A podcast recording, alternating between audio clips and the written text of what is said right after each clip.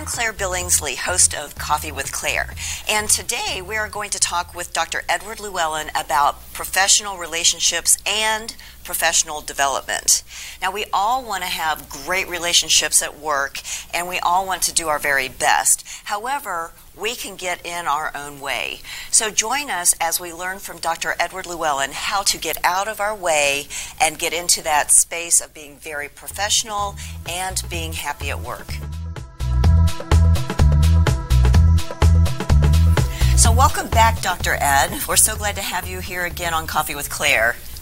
Claire, I tell you what, every time I get to come back, I'm just more excited to get to share information with you and your audience. And so it's a real privilege to be here. Well, we, we are really excited to have you here today because previously we have talked about weight loss, we've talked about healthy lifestyle, we've talked about financial security, personal relationships, and today we are going to talk about professional relationships, and professional development.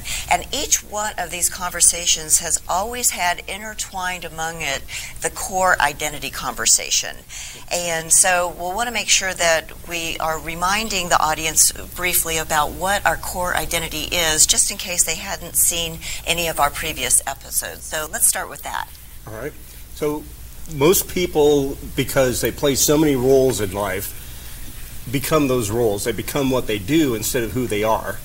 And so if they're a husband, a father, a son, a mother, a daughter, a wife, uh, an athlete, any any of the roles that they play in life, mm-hmm. sometimes those become so consuming that they forget who they are. Right.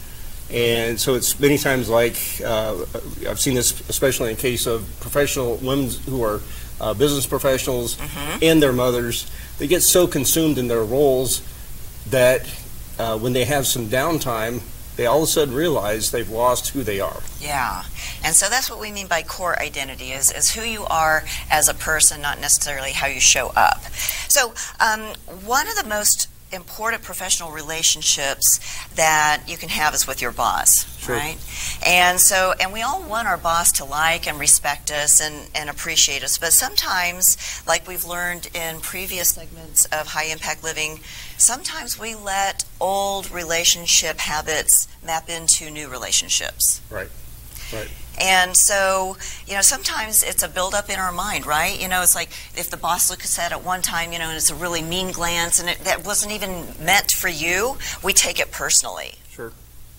So, um, you know, all or nothing in a boss, you know, worker relationship really doesn't work for us. No, it doesn't. It doesn't for anybody. So um, let's talk about um, specifically salespeople and their direct reports and, and how that relationship works. Okay.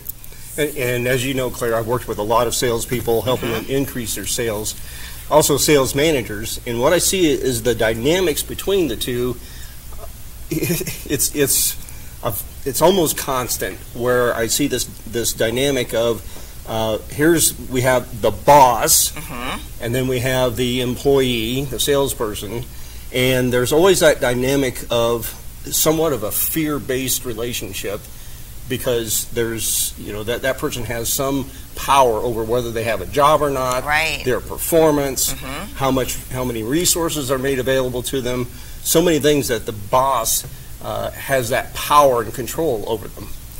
So many times what happens is like you just said, they get maybe they're standing in the hallway and the boss and a couple other people are talking and the boss looks over at them and they get a mean or a stern look and they go they immediately impute it yeah they immediately impute it to themselves saying yeah they they were looking at me uh-huh. with that bad look mm-hmm. that and means they don't like me that's right that's right and because that becomes a belief now the mind looks for ways to support that belief. So now when they read mm-hmm. an email, yep. they find that the words that otherwise could have been taken one way are now taken negatively mm-hmm. because they already have this belief that the boss doesn't like them. They get a text, they get a phone call. All those things start to aggregate, and as they aggregate, it just becomes more and more of a truism that they and their boss are at odds. Yeah, because they're like justifying inside of their brain that yeah, this see this this shows that he doesn't like me, and the way he worded that email shows that you know he's mad at me, or he scrutinizes me more than he does the other workers in in the office or the department or whatever. So, um, and I know that you work with people all the time on a specific technique that helps them kind of get over that. So, would you mind explaining just a, a brief way of Sure. So, and this relates kind of to what some of the things that you do. You do the laughter yoga, right? Mhm, yeah. So, in, in the brain, there's there's 12 cranial nerves, and four of those, well, eight of those are related to fight or flight. Okay. So, survival mode. Mm-hmm. Four of them are related to what what's called at ease. So, you know, being relaxed. And one of the main ones is what's called the vagus nerve. And the vagus nerve, uh, well, and the other three nerves are related to the eyes, the ears, and, and the mouth. Okay. So what's fascinating is is that when you change the way you, whether you're smiling or not smiling, can actually affect the vagus nerve Okay. and change the way you feel all the way into your stomach. Wow. And so when a person can laugh at something, it changes their whole perspective, their whole feeling from the inside out about something. So here's the technique. It's an NLP or neuro linguistic programming technique. Mm-hmm. It's called the fast uh, phobia removal. And Fast phobia removal. Try so to say that ten times. that's it. So if you have a fear, then you know, this really this works really well. Okay. And, and I'm just going to go through just the, Oh, you know, yeah, the high yeah. Mm-hmm. points of it. But basically, you start off, you're sitting in a movie theater. Okay. So we got the screen. Yep. So you have the screen up there, but you're also in the projector booth watching yourself watch the movie. Okay. Now, what this does, it creates what's called a double dissociation, so that you don't feel the emotional impact. Okay.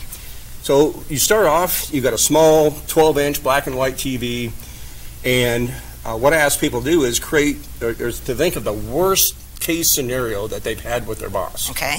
So maybe it was they were being threatened to be terminated, Mhm. you know, whatever. Five minutes before that happened, they were safe. Somewhere around 20 to 30 minutes or so afterwards, they were safe again.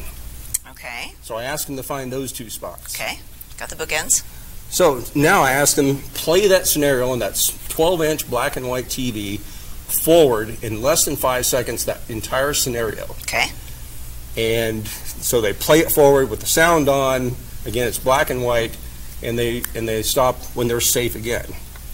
Now I ask them to now look at it as if it's a big IMAX screen, full color, uh, loud sounds, but this time their boss has a bozo clown nose, bozo suit on, squirty flower, talking backwards in Daffy Duck's voice. Oh. okay. And they play the scene backwards. That makes me laugh just thinking about it. They play backwards in less than five seconds uh, with circus music playing. So boom, that's it. And they stop when they're safe again. And basically, what I do is I take them through that scenario with, with different variations about five or six times. Okay. And then the last time when they're running it backwards, I ask them to do one of two things with it. Either cast it off into the sun where it completely is burned up by the sun, Mhm. or just let it run off into white nothingness. When they're done, they have that same reaction you just had, which is they can't think about their boss without laughing. Yeah. And so all of a sudden, now when they get a text, an email, a phone call, you know, in, personal interaction, uh, it, it has no effect. In fact, I always have to warn them, look, just control yourself because Yeah. You don't want to laugh at the boss in front of their face. That's it. That's You're in big trouble. Then you will. You'll be on the bad list. and, and just like you've experienced with laughter yoga, what this does, it changes the whole dynamics Oh, of yeah, the body it and the releases mind. endorphins and uh, yeah, Absolutely. oxytocin. And now they can have these interactions with their boss and become more productive. And it cha- again, it changes the dynamics between them and their boss. Yeah. So it becomes much more Yeah, positive. and I'm sure the boss senses this too. It's like, hey, there's a change in Bill. I wonder what's going on with That's that. it. You know, but they don't stop to think what it is. They're just really happy that the changes happen so they can be productive and move forward. And, and you know that's something Viktor Frankl said many years ago was that if you can't change your circumstances, you have to change yourself. Yeah, because that's the only thing you control, right? That's it. Yeah, you can't can't control anybody else. But um, well, you know that that was a really short uh, version of what Dr. Ed walks people through. If you're interested in learning more about it, you can always contact Ed at ed at trans think.com for more information. Um, so now, Dr. Ed, let's transition into professional development. I feel like that I've been a student of professional development my entire career. I mean, I have read every book, I've taken so many classes, and um, you know, I, I really wanted to take all of that and help people become really good at their job, and I wanted them to enjoy what they were doing when we were working together. Sure. Um, but you know, y- you never get it exactly right. It's it's tough being a leader. So, um, you know, one of the things that you say in in the chapter of your book covering this topic states, "Do you enjoy your career, your job, or your business?" And you have some pretty interesting statistics that I'd like for you to share with with the audience. It's amazing. In fact, it's staggering that 70% of people are unhappy in their job. Yeah, that's amazing. 70%. So, you know, it does it leaves you without wondering about, you know, why is employee engagement, why is culture, you know, why are those things such hot topics? And it's because people are just unhappy in their jobs. The other statistic is is that 72% of people are not in the job they went to college for. I'm not.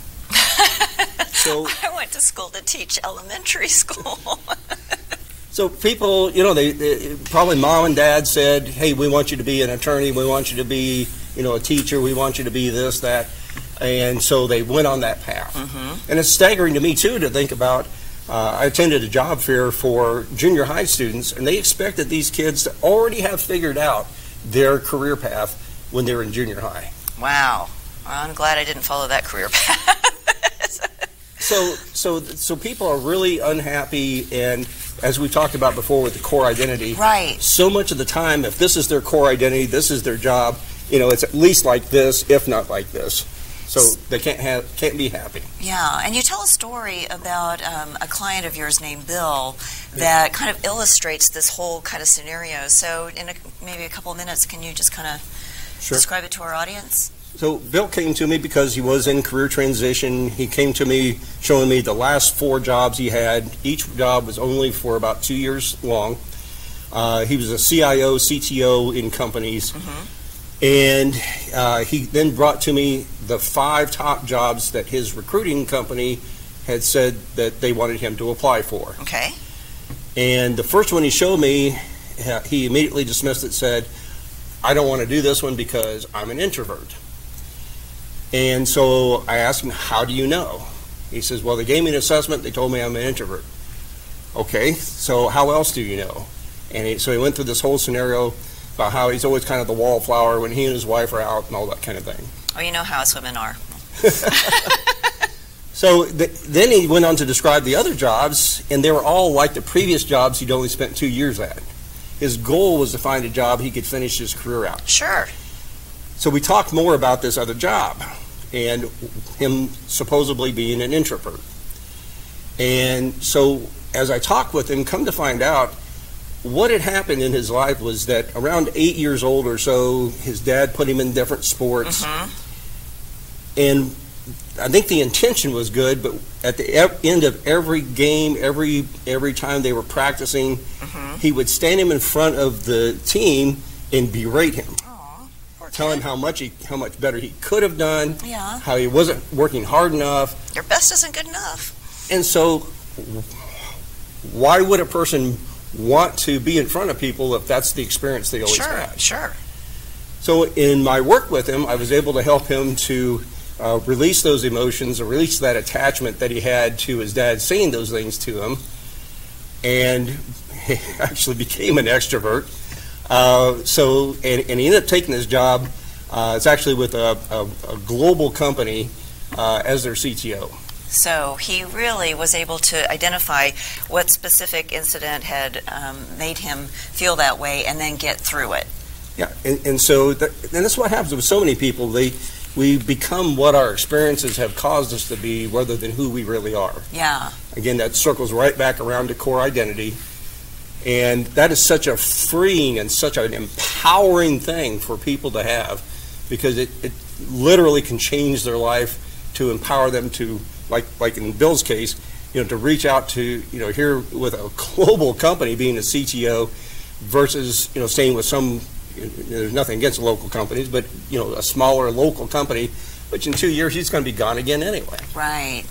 So, um, Dr. Ed, you make a profound statement in your book, and you follow it with some questions that I'd like to share with our audience. And the the statement is, if you're not happy and you don't find satisfaction in your career, you may have a similar problem like Bill to deal with. And so, ask yourself these four questions: Do I have a hard time getting excited and passionate about my career? Do I believe strongly in TGIF? Thank God it's Friday. Is my compensation package the only thing that keeps me at my job? And suppose you could have the perfect job for you, the one that exists in your dreams. Is your current job like that? And I think that if we would all really consider that, you know, we could figure out where we're really supposed to be. Because really, the reason that 70% of people they're in a job that they don't like is that they weren't aligned with their core identity. Right. Yeah. So, Dr. Ed, thank you so much for all of your wisdom. We are so excited to have you here with Tof- Coffee with Claire and talking about high impact living. Thank you, Claire. I appreciate it. So, today, Dr. Ed is going to talk to us specifically about goal setting and how important it is to, when we're doing our goals, to be able to get a lot more than just them written down. So, Dr. Ed, tell us a little bit about writing goals and uh, really embodying our goals. Okay. You know, there's so much information about there. There's what's called SMART goals and, and all these things. And, you know, there's there's some truth to, to all those things. And whether you're setting goals at the beginning of a year to accomplish by the end of the year or beginning of the day to accomplish by the end of the day, the things that are really important is is to actually change your mind, transition your mind, and transform it so that it's very accepting of those goals and already achieve, feels like it's achieved those goals. Okay. So that, and I think that's what's missing from so many of the goal setting programs that I've seen is, you know, for instance, if you're my boss, you come in, you tell me, Ed, give me your top 10 goals for the year. And I sit there and I go, oh, whatever, you know, you know, and I write them down or I put them, you know, in the Word, Word uh, document and I send them off to you. They're almost meaningless. And, and I, I just want to add that I think that even more meaningless is when your boss gives you your goals Sure. because they're not even yours. They're somebody else's that they're just saying, hey, this is what you need to do. Right, right. And one of the key elements that those are missing is that internal motivation. Yeah, What's driving you personally to want to achieve those goals? sure. So one of the first things I think is important is some of the studies I've seen done as far as like, should you use a computer and a Word document, or should you write them down on a piece of paper? hmm At least what, what I've studied, actually the kinesthetic part, the, you know, the physical Right. writing them down hmm is more powerful to the mind than sitting there at a, at a Word document and putting them in with a computer. Yeah, So that's one thing that I would, That I encourage sense. people to do is, you know, write them down yourself. Mm-hmm. Use your, use your hand, pen, paper, and, and write those down. Um, as you write those down, the, what meaning do those goals really have for you? okay. That will help internalize it. And then projecting yourself into the future as if you've already achieved those. Okay, so visualization. Yep. Okay. Visualization, and more than just, wow, I've got, you know, I've got a bank account. It's got a million dollars in it. More than that, it's it's more, what is life going to be like when you have that million dollars? hmm So, you know, are, do you have that Maserati uh, that you're driving around that says, "I work for this"? Uh, do you, you know, We'll work for Maserati. do you, you know, it, it, it's the ability to afford the things in life that you really want to have. It's money is never the end object. It's it's Right. what the money can do for you, and it's different for every person. and you've got a, a technique that you also work with your clients on called anchoring. Yes. And so, how do, how do we anchor that, that idea? So what I encourage my clients to do is, again, fully live the moment. You're there. You have whatever it is, a million, ten million, fifty million dollars, and you're you're there living that life. And at the height of living that, when you feel those emotions, you feel your heart stirred, you feel the adrenaline rushing. Got it. Absolutely, it's it's it's yours. You own it. At that point, you can do what's called anchoring, which is very simply do something that you don't normally do. So if you normally do like this, the fidget, you probably don't want to do that because that's somewhat meaningless now. Okay. But you would take, and let's say you don't normally stand there and tap on your finger three times. Okay. So at the height of that feeling, tap three times and Mhm. anchor it. Okay. So that every time you tap three times on that finger, boom, it just automatic, all that, those feelings come back. All the emotions, all the sensations, all the thoughts, the memories. In fact, I call those future memories because you've already created them, you've already been there, and you bring back with you to this very time and uh, this point in time those feelings, thoughts, emotions, and beliefs. And so whenever you're you're tapping your finger, what does that do? It, it's again, it's a kinesthetic action. So it's- Kinesthetic it- again? It, it, just it, it it causes well, it's just like um, someone that you you love, and maybe they touch you in a certain way. For instance, they touch you on the shoulder, Mm-hmm. and every time they touch you on the shoulder, you get a certain feeling. It's the same thing. So you associate that touch with those emotions, those feelings, beliefs, and thoughts. So you want to write down your goals. You want to envision yourself in the future achieving those goals or have already achieved those goals and then anchor. Yep. All right. Well, thank you, Dr. Ed. We appreciate your, your help with us in understanding how to best set our goals. Thank you, Claire. I have to tell you, it's such an honor and privilege to know Claire Billingsley. And to be on her show was absolutely fantastic. I do business and life coaching and I do motivational speaking.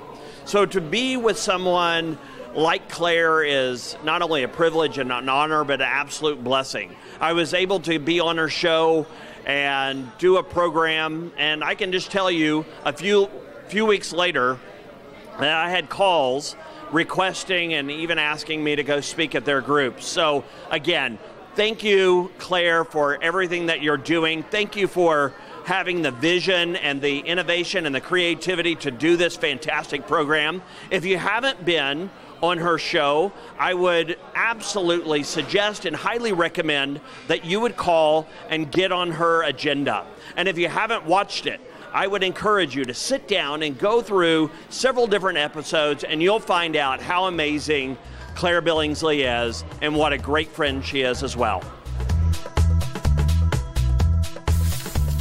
Okay, so here are the top 10 things that I learned about professional relationships and professional development. Number 10. Personal and professional relationships have the sta- same starting place in our minds. Number nine, it's not productive to have an all or nothing approach in any relationship.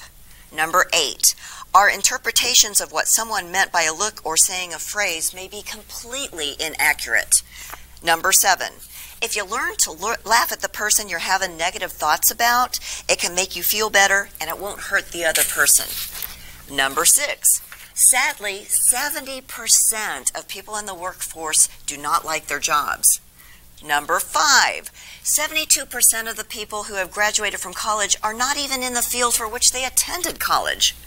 Number four, understanding your core identity can help you choose a career path that is fulfilling for you. Number three, it is possible to have your dream job, but you must be willing to let go of old patterns and actually follow your dream. Number two, there are great techniques that we can learn to help us through some of these ingrained identities or belief systems we have developed in our lifetime. And number one, just because someone else told you that you can't do something doesn't mean it's true. Thank you so much for watching Coffee with Claire. Again, my name is Claire Billingsley. We are so excited to have you here. Watch us on WBTVN.TV, as well as Apple TV, Roku, and other internet TV carriers. And as always, remember, follow the fun. See you next time.